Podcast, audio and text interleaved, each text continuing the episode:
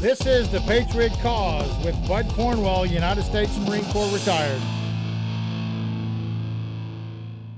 As for the enemies of freedom, those who are potential adversaries, they will be reminded that peace is the highest aspiration of the American people.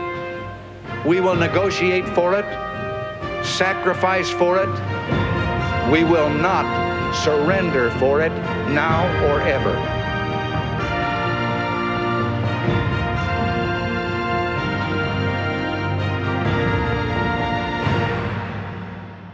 Welcome back, Patriots. This is the Gunny, and I got another special guest. He has been on the podcast before. His name is Dr. Dale Walker. Absolutely a genius in my mind when it's associated with the government and understanding the government budget and the spending and the waste that the government does. So I'm bringing him back today to get more of the great information that our education system and most people refuse to tell us. So again, an individual that does a lot of research that can help us understand the situations in our country and what can we do about it. Without further ado, welcome, Dr. Walker. Glad you're here. Thank you, Bud. Glad to be here.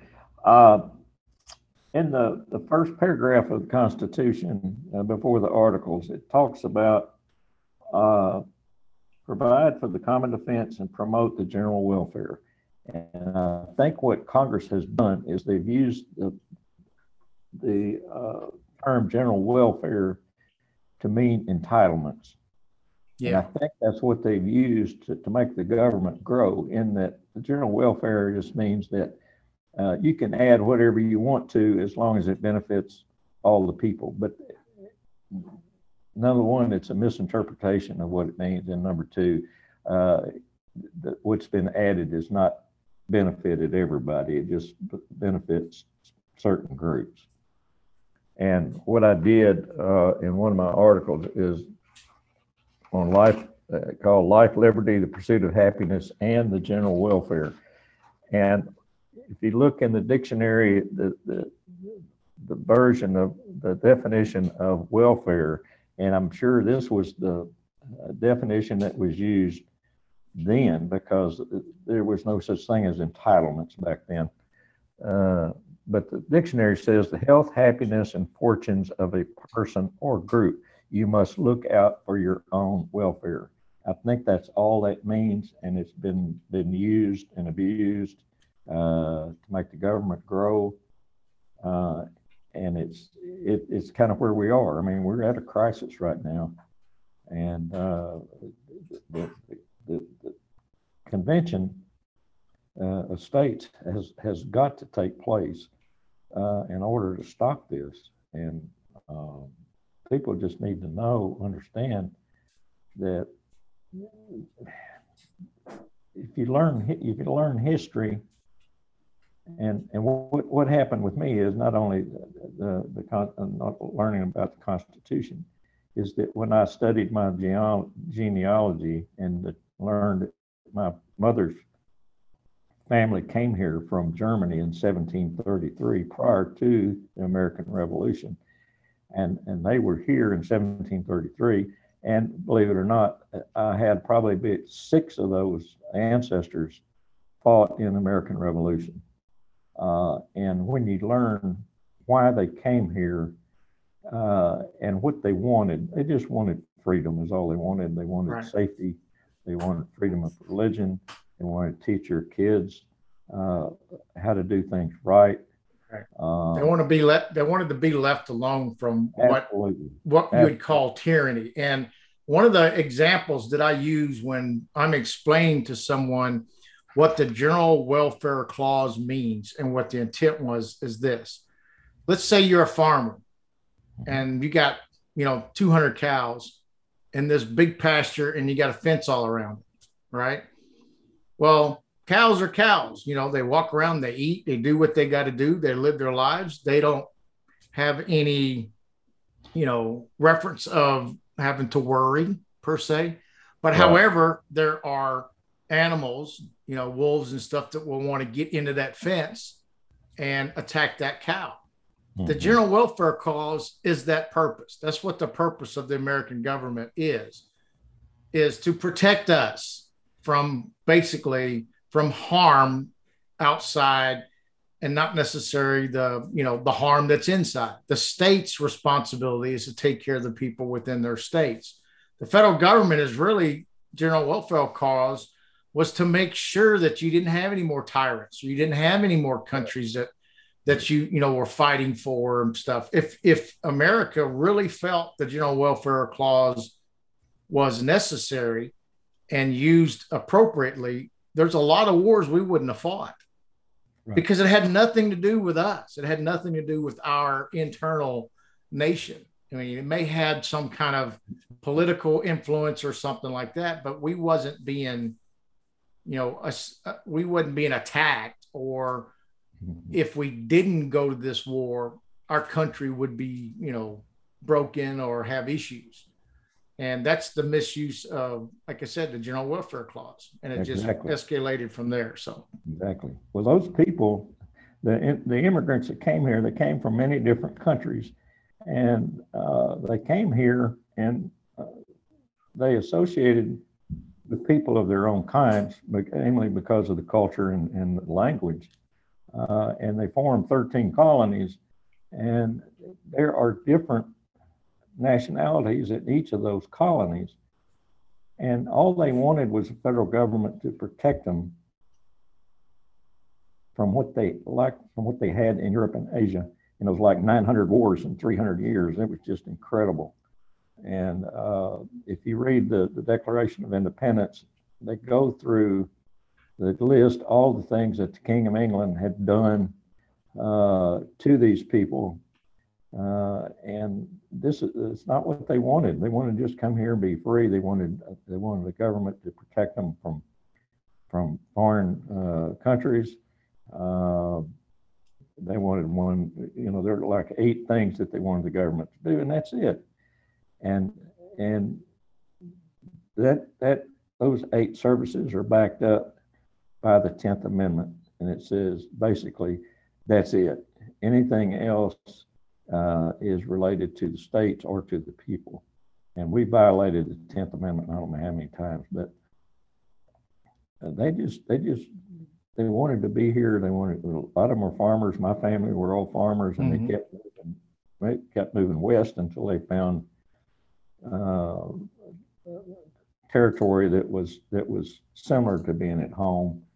Uh, and a lot of what you see in, in studying genealogy is these families would have anywhere from eight to 12 kids. And there's a reason for that because there was, there was a, a language barrier for people around them. And they used their children to work farms. And that's, that's, that's the way they did things. And, and they generally they moved as a group uh, with the same language. They kind of moved together. But uh, the more you study about genealogy and, and the more I read on Constitution. It just it just makes so much sense. And and these poor people that went through all those wars in Europe, man, it's just it's just incredible. And if we don't stop it, it's going to happen here. Absolutely, the government out of control, and, and we lose all our rights, and uh, we can't protect our family if they take away the Second Amendment. Uh, I mean, we're we're just we're gonna we're going to be in bad shape. Yeah. Well, Dr. Walker, we're going to take a little break. And okay. when we come back, continue uh, discussion again about the general welfare clause or whichever direction you want to go. And okay. hopefully we can get some answers to people that are concerned about how America's supposed to be. And once you know it's how it's supposed to be, it's easier to understand why it's not the way it is. So we'll be right back. Okay. General welfare does not mean anything they want. People point to the General Welfare Clause in Article 1, Section 8 of the Constitution to support the idea that the federal government can do just about anything. In fact, proponents of a national bank in 1791 used this clause as one of their constitutional justifications. But Thomas Jefferson vigorously opposed this expansive reading of the clause during the bank debate. He said this anything and everything approach to promoting the general welfare would drastically expand the scope and power of the federal government. On top of that, he warned that establishing a national bank on this basis would enable Congress to take possession of a boundless field of power, which would give it the means to do whatever evil they please. Jefferson didn't base this argument on mere hyperbolic assertions. He offered a detailed breakdown of the clause showing it is not a broad grant of authority. Jefferson first noted that the General Welfare Clause authorizes Congress to tax only for the general welfare, not for the benefit of specific regions, specific interests, or specific people. It is actually a limitation on the taxing power. Of course, this still leaves a lot of wiggle room for dishonest politicians. They can come up with all kinds of things that might promote the general welfare, including a national bank. But Jefferson slammed the door on that idea too, pointing out that if the clause delegated a distinct and independent power to do any act they please, which might be for the good of the Union, it would render all the preceding and subsequent enumerations of power completely useless. Simply put, the General Welfare Clause is limited by the enumerated powers that follow. The feds can only do the things on that short list to promote the general welfare.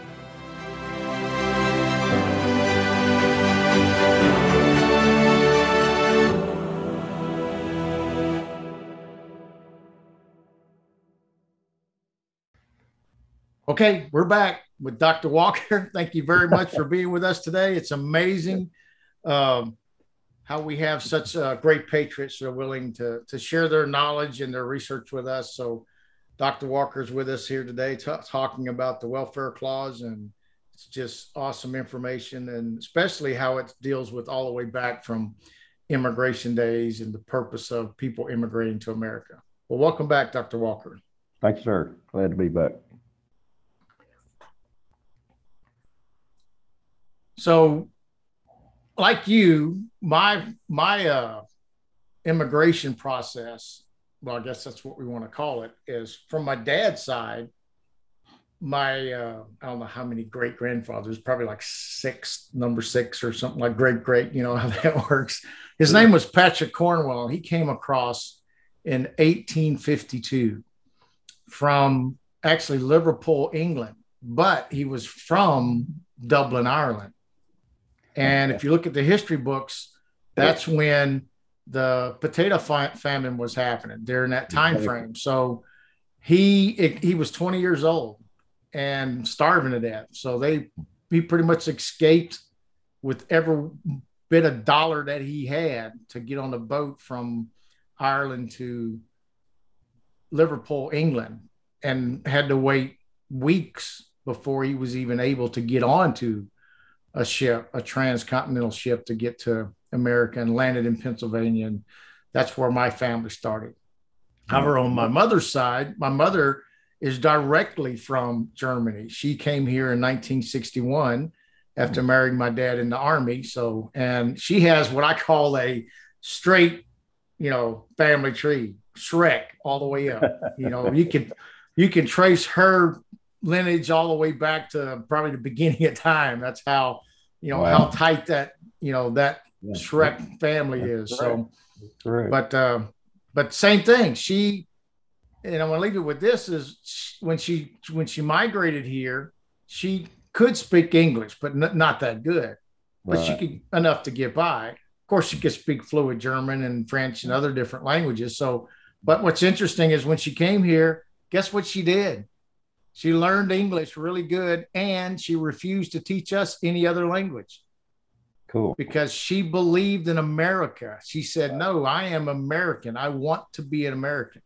That's a true immigrant. That's a person that comes here that just leaves their world that they lived in the past. They come in and assimilate to the to the, the great patriotism that we have. And my mom is a huge, gigantic American patriot she can't stand to watch somebody burn the American flag. I, Guess what? I can imagine. Because she lived through it. She lived through sure. World War II and you know, and seen the devastation and, and all that when she was growing up. And it's just set and she just she really kind of upset because so many people don't understand it. So right. Well, my my great grandmother uh, was named Kelly, and my mother told her told me that her family came over here during a potato famine like yours did.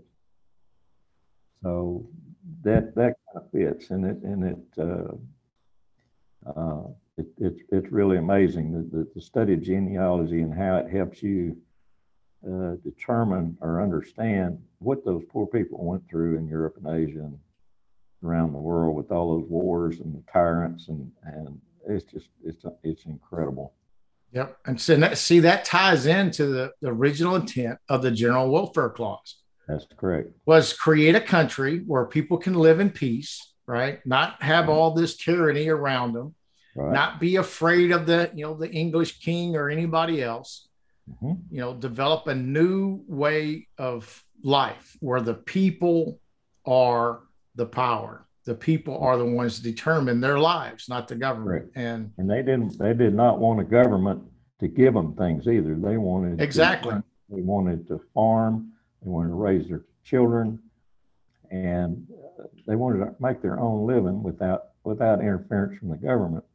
And the, one of the things that I learned in in tracking uh, these migrants from from when they got in Philadelphia and they started moving west is that one of the first when they settled in a, an area that they wanted to stay in, the first thing they did was build a church, and they also used that church as a school building because they wanted their children not only have an education, but they wanted to, to learn how to be a good Christian. And that's kind of gone away, as you know. right. they oh, yeah. More, and uh, it's it's a real shame. It really is. Those those values were so good. Well, it put people first, and that's what the Bible tells us too. You know, Jesus says that you have to humble yourselves and the two greatest commandments is love your God with all your heart, all your soul, all your mind, and love your neighbor as yourself. How That's hard is that? That's right. not hard at all. And these people believe that. Mm-hmm. They believed in community working together. And, you know, when the country first started, when I say first started, this was probably back in, you know, the mid 1600s when it was kind of developing, right? This new uh, mm-hmm. living in the wilderness and having to fight off animals and you know uh, the Indian population attacking them. You know, just the lifespan of an adult was probably about 35. You know, th- those kind of things right. because it was right. just so hard to live that way. But they didn't give up. They wanted to be here. Could you imagine living in a comfortable place in France or Germany or you know Ireland, England, and you're thinking, hey, there's this great new country that's coming up, right? And we have an opportunity to to populate to this new country and get out of this tyranny and taxes and all that, right? Right. Mm-hmm. So they pack up their bags. You know, I'm talking this, you know, the middle class rich people, right? Mm-hmm. And they pack up their bags and their families and the communities, and they all migrate to America in the 1700 early 1700s. Right. And they're going, "Whoa, wait a minute, where's my house? You know, where's the, you know, where's the city? You know, those kind of things that they're that doesn't exist. You have right. to start from scratch. The government is not going to give you a house just because you came to America, right? Which if we if they had their chance today, they would. They would provide everything for anybody that crossed over. Yep. And again, that's for power and voting. But back then, it didn't happen that way. So even the people that thought and lived in a comfortable environment, when they hit the grounds in America, they had to understand you got to work with your community. You got to work together, or you can't survive. Right. And they also you know, they also worked uh, uh, as slaves to, to get to earn money and and, and yep. to feed your family. Um, and one one thing I learned when they migrated out, when they started migrating out of Europe, they moved north uh, up to up through uh, the coast uh, in Spain, I think.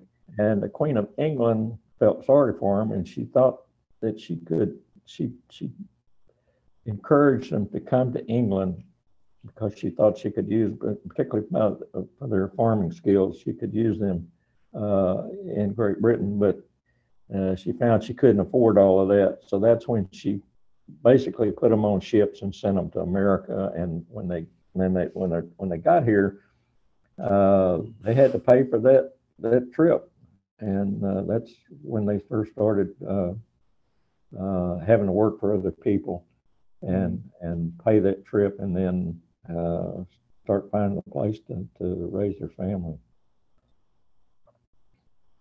And a lot of people think that you know quote the african american came from the slave trade. Of course there were some yeah. that were brought over as slaves in the ships. But all populations and ethnicities in this world populated to america even black people from africa and india and, and all the all those places right? right and they were families just like the white people and you know the Italians and so forth. And they did the same thing. They became part of the population and and grew and became prosperous. Yeah. It, it, it's you know it's a, it's amazing how many people think that the only reason that the, the black population was here is because of slavery. And that's just yeah, absolutely not true. true. Yeah. There's a yeah. there's basically a whole lot less slave population compared to what actually migrated here from different parts of the world. Absolutely.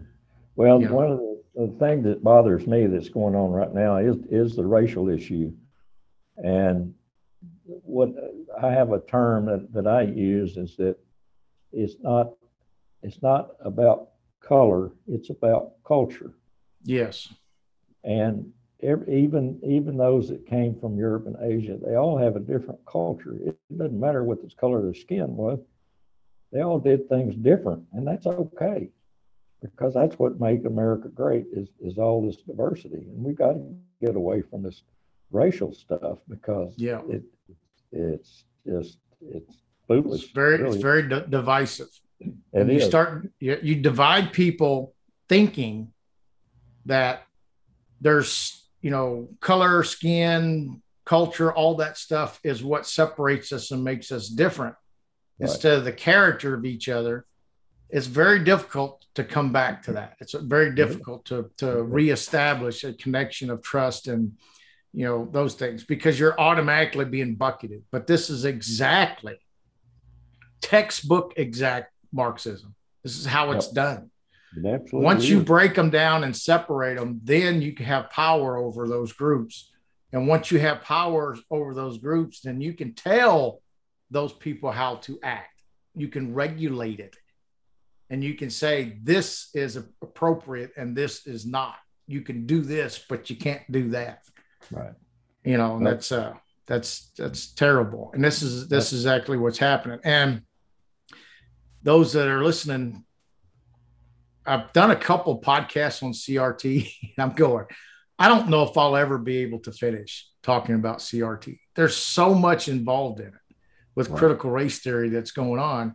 I got a, another podcast that's coming up soon that I found even more detail on how the transformation from critical theory into critical race theory Mm-hmm. So there is a critical theory, which again came out of Germany and understanding what critical theory is. And then they tied it into to make it what they want it to be. Sure. In the 50s and the 60s during the civil rights era, that's when it turned into critical race theory. When they added more and more to it. And now you have just a bunch of uh, what I consider divisive ways of separating people an oppressor and oppressor oppressor and oppressive yep. it's it's it's sad how they're doing this it is the only people the only people in this country that are oppressed are people that want to be oppressed. Right. If you don't want to be oppressed, there are legal ways and other ways to ensure you're not oppressed. That's what laws are for. Right. It, it, a group is not going to stop you from being oppressed. You can't become a member of a group and then all of a sudden you're not going to be oppressed anymore. It doesn't work that way. Yeah. Well, I can see another article coming on the critical race theory. oh yeah, absolutely, absolutely. It's uh, like I said, it's not uh, it's not something that you can stop talking about. It's just right. it's so intensive information that's going on, and thank God we have parents and you know people going into school boards and standing up to this. Mm-hmm. And just to let you know, uh, I went to my school board last month meeting and we was there listening to the school board and of course when they opened up they had uh, said a prayer first then we did the pledge of allegiance to the american flag then cool. they conducted the meeting mm-hmm. after the meeting was over uh, a friend of mine went up we went up and talked to the board and we specifically asked them okay we i want to know what your thoughts is on this crt and is, are we teaching it and all the board members were still there. I mean, they were getting up, getting ready to walk out, but they were all there, and they all looked at uh, uh, me and and Mike and basically said, "There is no nothing. There's no way that we are going to change our opinion about CRT not being taught in this school, in the school system mm-hmm. in, in in our county. It mm-hmm. is not going to happen. And and this is what they stressed." if we find a teacher that is teaching it, we will ensure that the appropriate action is taken.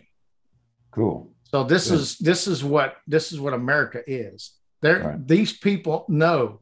This county knows they are not going to divide this county. Period. Mm-hmm. You know, and uh, it was it was good to hear that. So I, I so I don't have to go to a school board and stand up and scream and holler about CRT because it ain't gonna happen at least not here. So well, I need to I need to go to some school board meetings here and see what's going on because I yeah. Uh, my concern is that they're they're teaching social issues and that belong that kind of stuff belongs at home. They need to stick to, to the basic subjects that they're supposed to be teaching these kids and stay away from sex and all that other stuff. That that's that that's not their that's not their deal. It's insane to think that uh, that our kids in, in grade school, K through 12, yeah. that you would even talk about that in, in a public setting. Absolutely. Could you imagine, you know, even as young as third, fourth, fifth grade, you know, that's when you kind of started, you know, getting close to girls and maybe, you know, having mm-hmm. girlfriends and writing letters to each other and those kind of things. Yep. Couldn't you imagine being at that age and then sitting in a quote sex education class and they're showing you all the different parts and how to do it and everything. And, yeah. I, and you look at your girlfriend and going, no, I couldn't even imagine that. I couldn't either. I think I would, I would consider it abuse. I think oh, it's child it, abuse. It is abuse.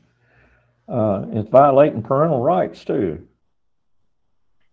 So how does, how does the welfare clause supposed to protect us from that kind of stuff? Well, I think what it's supposed to do, it, uh, I mean, the, the government is limited, period, to those eight right. services that they're supposed to do.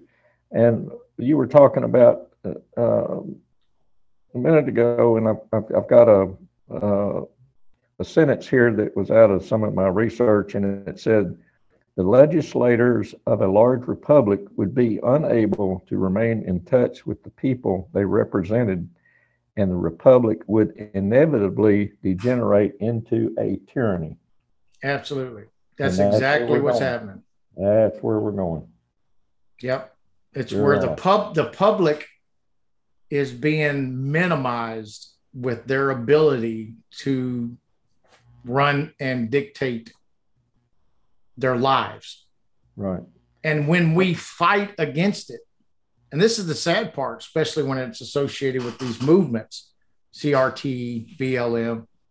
Yeah. So it's it's like an opposite. when we say, wait a minute, this ain't right, and we fight against it, what do they do? They call us racist. No, you're just being right. racist. I'm going, wait a minute. Absolutely. No, I'm not. I'm, I'm, I'm going the opposite direction. I don't want the people to be racist to any race, you know, so that uh, Dan Bongino used a word the other night. I need to go look it up. There's a word for what that's called, you know, where no matter basically, no matter what you say, you'll never be right with these people because they always have a way of twisting it back around.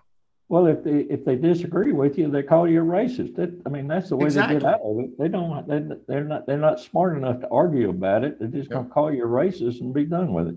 They well, they don't have a foundation for their argument. They don't. And when you stand up and you start, just like in the CRT, in the in these school board meetings, when they're talking about this, right? What does the school board try to do? They want to shut them up. Right. They don't come back and say, okay, well, you're saying this, then explain that. They just go, okay, you're done. You're done. I mean, listening to these school board members basically scream at the public, you know, and said, hey, you know, you're done. You're out of control. And I'm just going, what? It's insane. so, yeah. But uh, one, one, one thing else. I want to mention before we before we close Bud. Yes, sir. Uh, my new book, "To Make America Great Again: The Only Way Out." Uh, it's in three. It's in three sections, and the first section. If I can turn the page here. Uh, it is a list of constitutional values, and there's like 27 of them.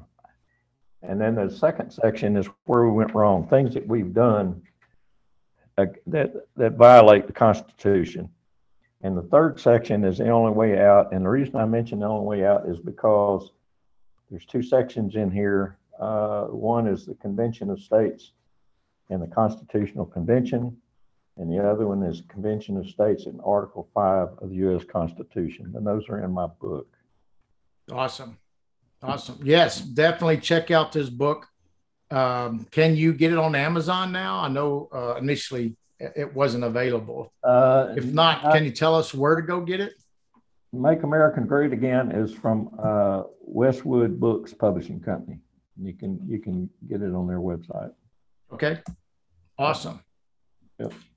Well, Dale, I uh, absolutely appreciate your time. It's always a pleasure to have you on here, and we will continue the discussion.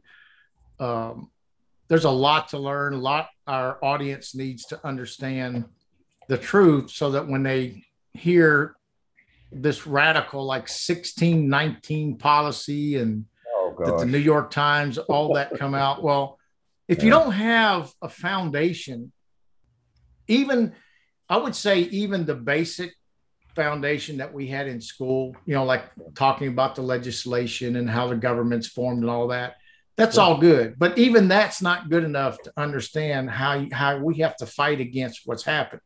That's right. You have to have the real the real knowledge and exactly how the country was formed, why the Constitution was put together the way it was, not just the words in it, but why did it get developed that way? And ask yourself this why has that Constitution been adopted by more countries in the world than any other Constitution? I know it. You know, there's a reason behind that. But if you don't have that foundation, then you're going to drift into this Marxist world. That's and you're going to think you're going to think that this 1619 and this slavery thing is the truth oh, when it when it really isn't. So yeah, it will. So thank you very much. Uh, it's always a pleasure talking to you, and we'll get you back on the, the podcast soon. Go check out the book. So what's the full title of the book? uh, Make America Great Again, The Only Way Out. Awesome. Go check it out today. The other one is Constitution's Crisis, and that's that was one I started, and that one that one kind of got me involved in the Constitution and, and going forward with this, and and plus genealogy really just just uh, made it all work. That one. Hmm. I said this one. yeah. My book, I got your book, just haven't oh, gotten cool. it signed yet. So. Oh, okay. So, yeah, we need, we need to do that. yeah. Hopefully we'll uh we'll be able to meet together soon. But again, yeah. thank you very much. Have a wonderful day, and we look forward to you coming back. Anytime, bud. Just let me know. Yes, sir. We'll talk to you later. Yes, sir. Thank you. Yep. Yeah. Bye. Dr. Walker is always a great guest on our show. Love hearing about his knowledge, especially as it relates to the federal government and the issues that we're dealing with fiscal departments of the government, etc. Very, very knowledgeable in that. We'll be bringing him back more times than often to give us knowledge about the situation with the federal government. Please share the podcast far and wide. Simple. Stand up, show up, speak up. This is the Gunny out.